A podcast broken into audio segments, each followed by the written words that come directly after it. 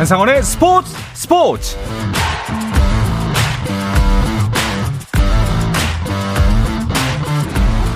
스포츠가 있는 저녁 어떠신가요? 아나운서 한상원입니다. 오늘 이슈들을 살펴보는 스포츠 타임라인으로 출발합니다.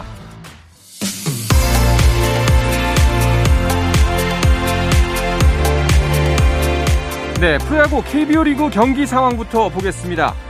3위 LG가 후반기 시작부터 주춤하고 있죠. 6경기 2승 4패. 어제는 켈리를 선발로 내고도 SSG에 패했는데요. 오늘 4위 KT와의 경기는 어떨까요? 희생 플라이로 1점을 먼저 올린 LG였지만 KT가 연속 안타로 3득점을 올리면서 역전했습니다. 7회 초 현재 KT가 3대 1로 앞서고 있습니다. LG의 1.5경기 차로 앞서가는 2위 키움은 NC를 만났습니다. 선취점을 올린 NC, 푸이그가 1점 홈런으로 승부를 원점으로 돌려놨고요. 하지만 3점 더 달아나는 NC입니다. 키움이 2점 더 추격해서 6회 초 현재 4대 3으로 NC가 이기고 있습니다. 자, 그렇다면 선두 SSG의 기세가 양현종 선발의 기아를 상대로는 어떨까요? 마운드에서는 양현종이 타석에서는 이창진과 나성범이 활약하고 있습니다. 기아의 타선이 불을 뿜으면서 6회 말 현재 8대2로 크게 앞서고 있습니다. 한편 6연패에 빠진 롯데는 삼성과의 원정 3연전을 시작했습니다. 스파크맨이 선발로 나섰는데요. 강민호의 손에서 4점이 나왔습니다. 2점 홈런과 2타점 적시타로 롯데를 흔드는 강민호. 하지만 이대호가 경기를 역전시킵니다. 석점 추격하는 상황에서 역전 투런 홈런을 날리는 이대호 6회 말 현재 롯데가 6대 4로 앞서고 있습니다. 자, 마지막으로 두산 대 한화의 경기도 보겠습니다. 두산에서는 최승용, 한화에서는 김민우가 마운드에 올라왔는데요. 치열한 투수전이 펼쳐지고 있습니다. 팽팽했던 승부 6회 초 두산이 1점을 내면서 승부가 두산 쪽으로 기울고 있습니다. 템파베이의 최지만이 3경기 연속 안타를 생산했지만 득점 기회를 놓치며 팀 패배를 막지 못했습니다. 최지만은 볼티모어와의 원정 경기에 2번 타자 1루수로 선발 출전해 4타수 1안타를 기록하고 타율은 2할 6푼 6리를 유지했습니다. 템파베이는 4안타에 그친 타선의 침묵 속에 볼티모어에 3대 0으로 패했습니다. 높이뛰기 우상혁이 세계 육산연맹이 공인하는 세계 랭킹 1위로 올라섰습니다. 우상혁은 7월 26일을 기준으로 지난 1년간 활약을 평가하는 순위에서 1388점으로 이탈리아의 템베리를 11점 차로 제치고 1위에 올랐는데요. 우리나라 육상 선수가 세계 랭킹 1위에 오른 건 우상혁이 처음입니다. 미 LPGA 투어 트러스트 골프 여자 스코틀랜드 오픈 대회 첫날 최혜진이 8언더파 64타를 기록해 리디아 고와 셀린 부티에 셀린 부티에 등 2위권에 한타 앞선 단독 선두로 1라운드를 마쳤습니다. 최혜진과 함께 데뷔 시즌을 보내고 있는 안나리는 6언더파 66타로 공동 5위에 올랐습니다. 2024년 파리올림픽에서 축구 경기의 피날레는 역대 처음으로 여자 결승전이 장식합니다. 국제축구연맹 피파는 파리올림픽 남녀 축구 경기 일시와 장소를 확정해서 발표했는데요. 8월 10일 파리에서 열릴 파리올림픽 축구 종목 마지막 경기가 여자부 결승전으로 편성됐습니다. 이전까지는 남자부 금메달 결정전이 축구 종목 맨 마지막 날 개최되는데요. 파리에서는 남자 축구 결승전은 여자 결승 하루 전날인 8월 9일에 열립니다.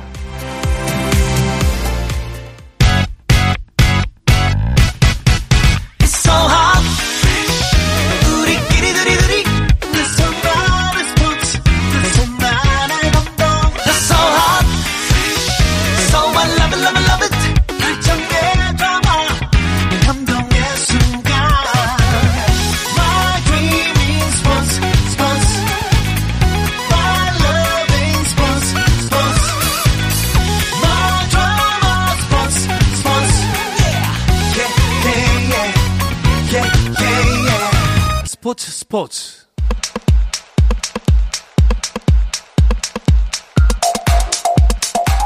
금요일 저녁에 축구 이야기 축구장 가는 길 시작합니다. 중앙일보의 송지훈 기자, 서우정 축구 전문 기자와 함께합니다. 어서 오십시오. 안녕하세요. 안녕하세요. 자 오늘도 힘이 들어갑니다. 자 금요일 밤이어서 힘이 들어가는 게 아니라 오늘은 좀 화가 나서 힘이 들어갑니다. 두 분 오늘 할 얘기 좀 많으실 것 같아요. 역시나 이 제일 하고 싶은 얘기는 동아시안컵. 네. 네. 축구 대표팀 얘기일 것 같아요. 어차피 중국은 23세 이하 대표팀이었고요. 또 홍콩은 사실 우리나라 한 대학팀 정도의 레벨이기 때문에 우리가 뭐 경기 내용이나 결과 이런 걸 가지고 따질 정도의 팀들은 아니었다고 보면 J리그 선발팀이 나온 일본과의 경기. 음. 사실 이 경기가 가장 중요했는데 우리가 다시는 보고 싶지 않았던 0대3 패배가 또 나왔단 말이죠. 음. 사실 지난해 3월에 요코하마 참사 일어났을 때 저도 정말 그 마음속 아주 깊은 곳에서 그 끓어오르는 분노 같은 걸 느꼈었는데 네. 이번에 또 한 번 0대 3으로 이제 도요타 참사를 보다 보니까 뭔가 오히려 마음이 좀 차분해지고 해탈에 이르는 그런 느낌이 들더라고요. 제가 축구 경기를 보면서 과연 이런 네. 해탈감까지 느껴야 되나? 라는 그런 자괴감이 많이 들었습니다. 아, 어떠셨어요, 서호정 기자는? 어, 사실 저는 그 한일전 승리에도 좀 감, 그러니까 우리가 아무래도 일본 상대로 흐름 자체도 비기기만 해도 우승이다 이런 네. 내용이었기 때문에 조금은 어, 이전의 압박감보다는 덜 좀 치르지 않을까 그러면 이길 가능성이 높지 않을까 생각했고 이기더라도 헤이 이거 이긴 걸로 우리가 무슨 한일전 이전에 음, 각급 대표팀이 진거 복수했다 요렇게 좀 들뜨지는 말자라고 이제 그런 감정을 갖고 한일전을 봤는데 이게 웬일? 예, 이게 웬일입니까? 예. 예, 이런 결과가 나와버려 가지고 음. 음, 좀 당혹스럽고 어질어질 하더라고요. 그러니까요. 사실 뭐 우리가 농담처럼 한일전은 가위바위보도 지면 안 된다라고 말하고 뭐 이게 사실 농담 반으로 이야기하는 건데 사실 경기이기 때문에 스포츠이기 때문에 질 수 있습니다. 공은 둥구니까요. 그런데 3대 0은 그것도 지난번에 이어서 또 3대 0이라는 거는 사실 굉장히 뼈가 아픈 패배인 것 같은데요. 1년 4개월 사이입니다. 일본과의 두 번 대결에서 모두 다 3대 0 완패를 당했습니다. 참 이거 어떻게 바라봐야 되나 참 고민입니다. 네. 뭐라고 말을 해야 될지 네, 네, 정말 정말 암담한 그런 느낌도 드는데 사실 우리나라가 이제 이번에 이 도요타시에서 열렸던 동아시안컵 최종 3차전 후반에만 3골 내주면서 0대 3으로 졌고요.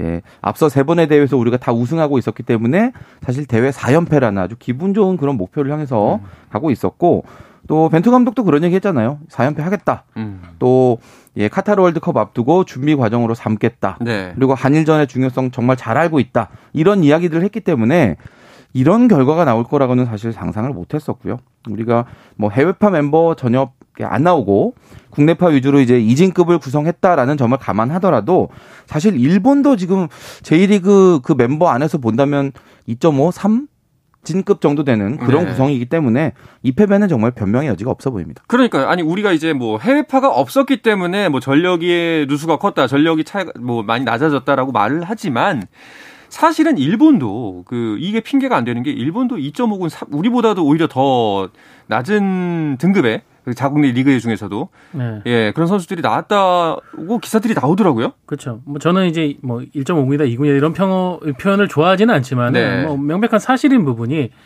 어, 양국의 어떤 최정의 구성을 본다면은 우리는 그래도 이제 K리거들이 약 한 40% 정도의 비중을 차지하고 있어요. 그 선수들이 이번에 또 많이 갔습니다. 뭐 김진수, 홍철, 조현우, 뭐 또 나상호, 조규성 이런 선수들이 이제 갔죠.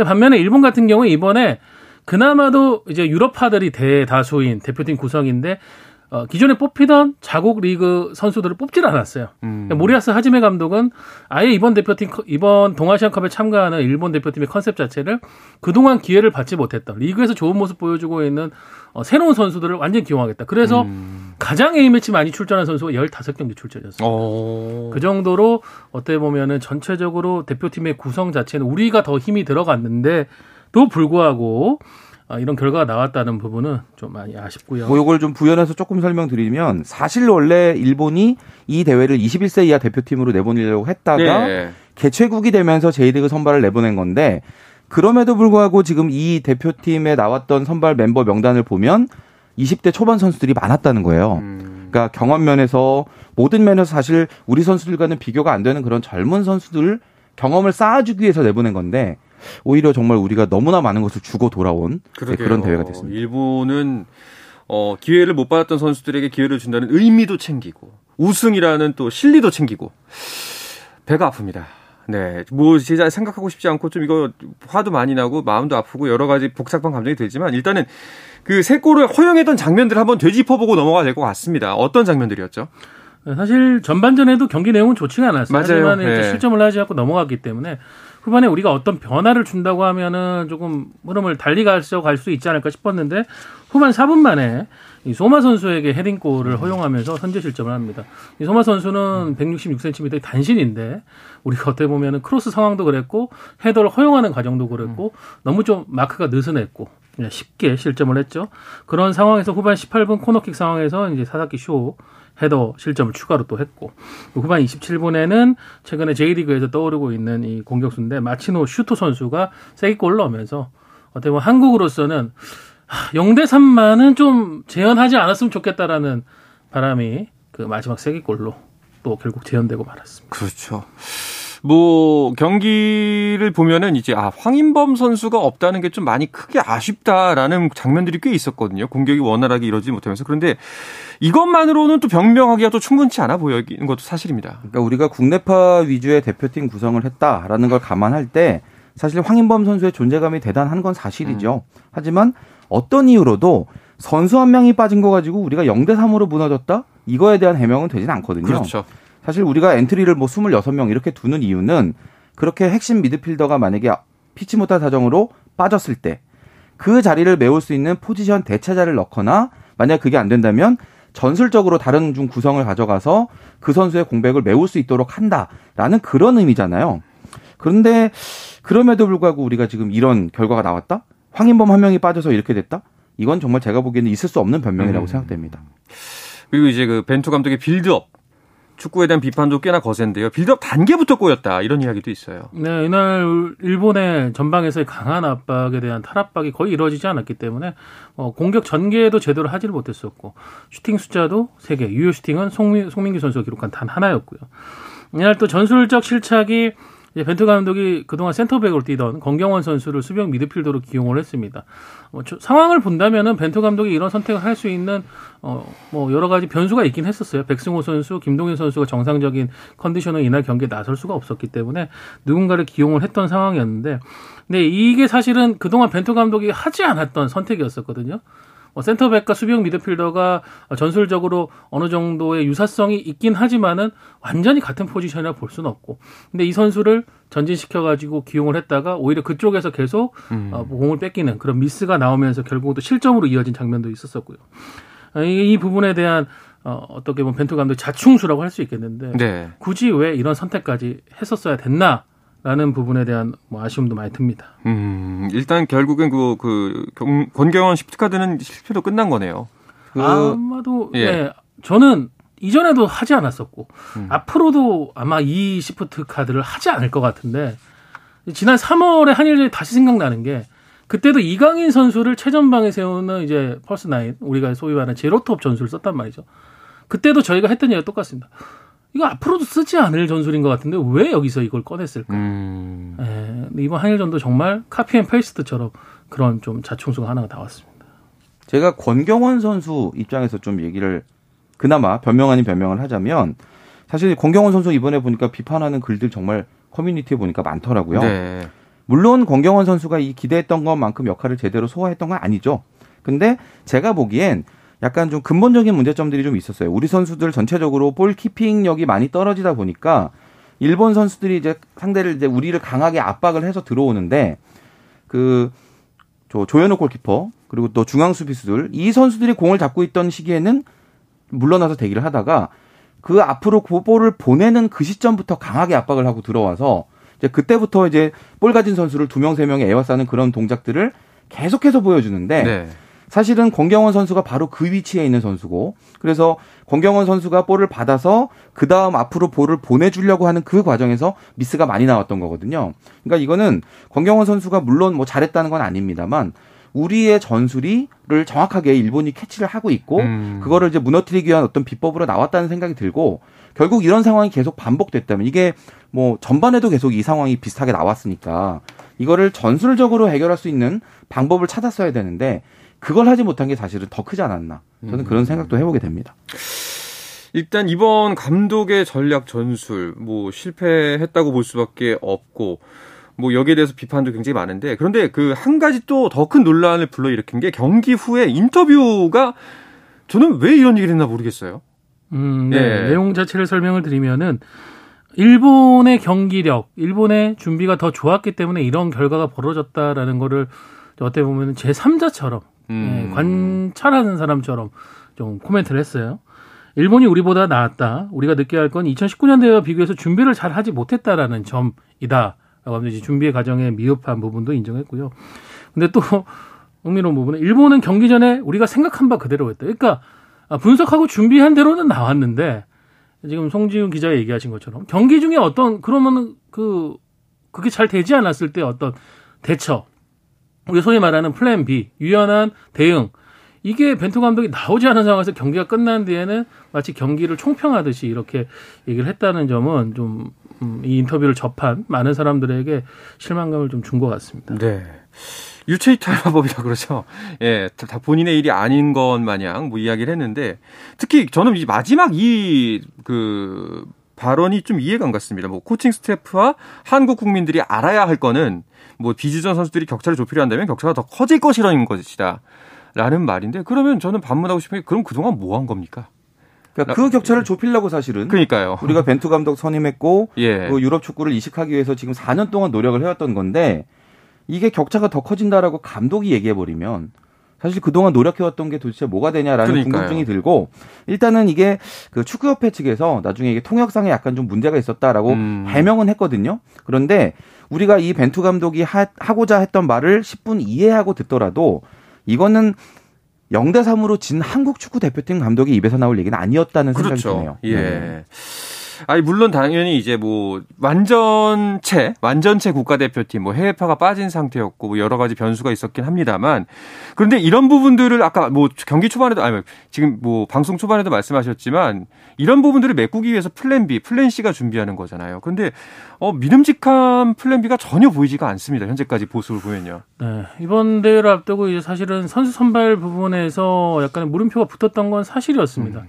벤투 감독이 어, 좀 과감하게 처음 선발한 선수들이 물론 리그에서 이제 요소 요소 임팩트를 보여주고 있는 어, 아주 유망한 어린 선수들이긴 하지만은 한편으로는 이 선수들보다도 더 좋은 컨디션과 퍼포먼스를 보여주고 있는 선수들이 있는데 긴 시간 동안 벤투 감독이 그 선수들에 대한 검증의 어떤 기회조차 갖지 않으려고 하는 상황에서 어린 선수들을 선택을 하다 보니까 어 이거 뭐 감독의 선수 선발의 선택권을 존중해줘야 되지만은 어, 좀 그렇지 않나?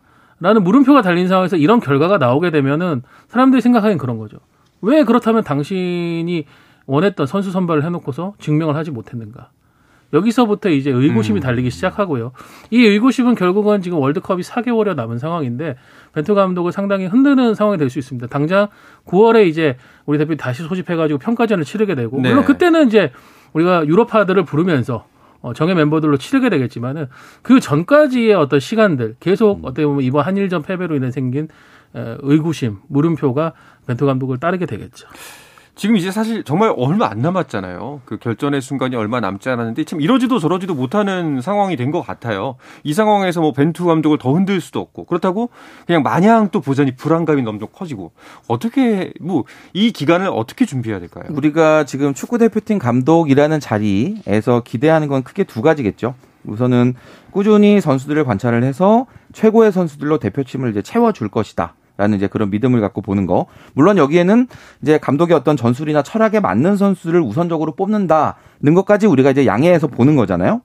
그리고 또 하나는 경기 중에 우리에게 뭔가 불리한 상황이 왔을 때 그때 전술이나 아니면 선수 구성의 변화를 줘서 그 상황을 극복할 수 있는 어떤 모멘텀을 만들어 달라라는 그런 기대감을 가지고 우리가 축구 대표팀 감독을 선임을 하는 건데 벤투 감독은 지금까지 이제 손흥민 선수 위주로 해서 대표팀을 구성해서 팀 분위기 좋게 유지하고 이런 부분까지는 저는 나쁘지 않았다고 생각을 해요. 선수들도 벤투 감독을 잘 따르고 있고 대표팀 분위기는 좋은데 정작 이 감독 자신이 보여줘야 되는 어떤 그런 전술적인 역량, 우리가 뭔가 밀릴 때, 흐름 자체가 좋지 않을 때 뭔가 선수 내지는 전술 가지고 뒤집을 수 있는 그런 카드를 보여주었는가 하는 그 음. 부분에서 본다면 아직까지는 만족스럽진 않다라는 생각이고 네. 지금 오늘로 이제 카타르 월드컵 개막이 115일 남았거든요. 그러면은 결국은 우리가 4년이라는 시간을 감독을 벤투 감독에게 줬는데 그 감독의 전술적인 역량을 남은 115일 안에 다시 또 검증을 해야 되느냐.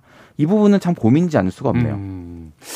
알겠습니다. 자, 뭐 사실 감독의 역량을 믿고 또 따르는 것도 중요하고 믿음과 우리가 이제 그 신뢰를 주는 것도 중요하지만 이런 어좀 경기 외적인 발언에서 이렇게 자신의 믿음을 까먹는 행동은 이제 더 이상 없었으면 하는 바람입니다. 그 진짜 아직 얼마 결전의 순간이 얼마 남지 않았으니까요. 좀 다시 한번 다잡고 좋은 결과를 냈으면 좋겠다 하는 생각이 듭니다.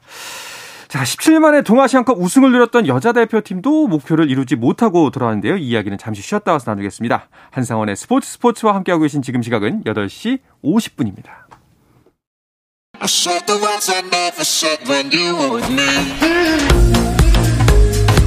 국내 유일 스포츠 매거진 라디오 한상원의 스포츠 스포츠 네, 금요일 저녁에 축구 이야기 축구장 가는 길 듣고 계시고요. 서우정 축구 전문 기자 중앙일보의 송지훈 기자와 함께하고 있습니다. 어, 여자 축구 대표팀 베로의 동아시안컵은 어땠나요? 네, 이번 동아시안컵에서 1승 1무 1패 3위로 마무리를 했습니다. 첫 경기였던 일본과의 경기에서는 지소연 선수의 원더골이 나왔지만은 아쉽게 1대 1로 패했고요. 중국과는 1대 1 무승부. 마지막에 이제 대만을 상대로는 역시 압도적인 경기력을 보여주면서 4대 0 완승을 거뒀는데 어, 전반적으로 경기력은 나쁘지 않았고요. 벨 네. 감독이 꾸준하게 일관되게 강조하고 있는 강력한 압박, 빠른 전환 이런 걸 해 가지고 세 경기 모두 내용적으로 좋은 모습을 보였습니다. 어, 하지만 역시 일본과 중국이 어, 우리보다는 근소하게 앞서 있는 여자축구계의 세계적인 강자라는 점을 고려했을 때좀 어, 결과적으로는 아쉬웠고요. 근데 벨호의 어떤 시야 자체는 이번 동아시안컵 우승도 있지만은 내년에 펼쳐지는 호주 뉴질랜드 여자 월드컵이기 때문에 그 과정이라는 점을 생각할 때는 내용적으로는 상당히 괜찮았다고 봅니다. 아, 좀 아쉬웠었어요. 특히 일본전 같은 경우에는 좀 더 잘할 수 있었을 것 같은데 굉장히 아쉽, 안타깝다라는 생각이 많이 드는데 그래도 여전히 뭔가 조금 부족하다는 느낌은 지울 수가 없습니다. 그러니까 서호정 기자가 핵심을 잘 얘기했다고 네. 생각이 드는데 지금 우리 여자 축구 대표팀의 지향점은 내년에 열리는 여자 월드컵 본선이거든요. 음. 그렇기 때문에 사실 그 본선에서 뭔가 경쟁력 있는 그런 모습을 보여줘야 하는 게 중요한데 이번 대회 세 경기 모두 다 경기 흐름이 참 좋았어요. 네네. 네. 일본이나 중국이나 이런 팀들 상대로도 대등하거나 우리가 좀 더 앞서가는 그런 모습들 보여주는 건 좋았는데 축구는 이게 흐름을 지배하는 스포츠가 아니라 결국 골을 넣고 이기는 스포츠거든요. 그렇죠. 네, 그런 점에서 본다면 강팀들을 상대로 우리가 괜찮은 찬스를 잘 만들어줬는데도 이 마무리를 짓지 못하는 그런 상황들 좀 아쉬웠었고 그리고 이제 후반 들어서 뭔가 좀 집중력이 훅훅 떨어지는 그런 모습들이 음. 나오면서 이제 이게 실점으로 이어지는 이제 그런 모습들이 있었는데요. 예, 이런 부분을 이제 앞으로 그나마 여자 축구 대표팀은 이제 내년 7월까지 아직 시간이 충분히 있기 때문에 뭔가 개선해 나갈 그런 부분들을 발견을 했고 음. 앞으로 잘 만들어 나갈 수 있겠다라는 기대감을 줬습니다. 네. 8월에 다시 대표팀 소집한다면서요? 네, 8월에 소집돼서 또 어떤 A매치 기간 동안에 준비를 또 할 거고요. 어, WK리그 여자 국내 여자 추로 실업 축구는 이번 동아시안컵 기간을 전후해 가지고 좀 쉬었습니다. 네. 네. 다시 이제 시작이 재개가 될 텐데 아무래도 지금 지소연 선수가 국내 무대로 돌아왔고 이제 지소연 선수의 데뷔전을 기다리고 있기 때문에 어, 더 많은 관심들이 쏟아지지 않을까 싶습니다. 네. 어, WK K리그도 그렇고 K리그 1도 이제 잠시 쉬었다가 다시 일정이 내일부터 재개가 되죠. 네, 그렇습니다. 뭐 그 최근에 동아시안컵 휴식기 전까지 계속 주중 주말 주중 주말 경기가 이어지고 거기에 이제 토트넘 친선 경기까지 있어가지고 전체적으로 선수들의 체력 부담이 좀 높아졌던 그런 상황인데 그 사이에 충분히 쉬고 재정비가 잘 이루어져 있는 그런 상황이고요. 내일과 모레 이제 23라운드 K리그 1 일정이 시작이 되는데 지금부터 이제 9월 18일 정규리그 최종 33라운드까지 또 아주 쉴 틈 없는 네. 빡빡한 일정이 이어지거든요. 33라운드까지 마치면 또 잠깐 A매치 휴식기 갖고 그 뒤에 스플릿 라운드 5경기 더 치르면 시즌이 끝나죠. 그렇군요. 자, 그렇다면 K리그 one 순위 간략하게 한번 짚어볼까요? 네, 승점 47점에 울산이 선두를 달리고 있고요. 5점이 뒤진 전북이 2위로 가고 있습니다. 어, 전북이 좀 많이 쫓아왔죠. 네. 포항이 37점으로 3위, 제주가 34점으로 4위, 인천이 33점으로 5위. 인천이 뭐 항상 생존왕이라는 얘기가 있었는데 다시 한번 파이널 A는 물론이고 챔피언스 리그에 도전할 수 있는 위치까지 왔고요.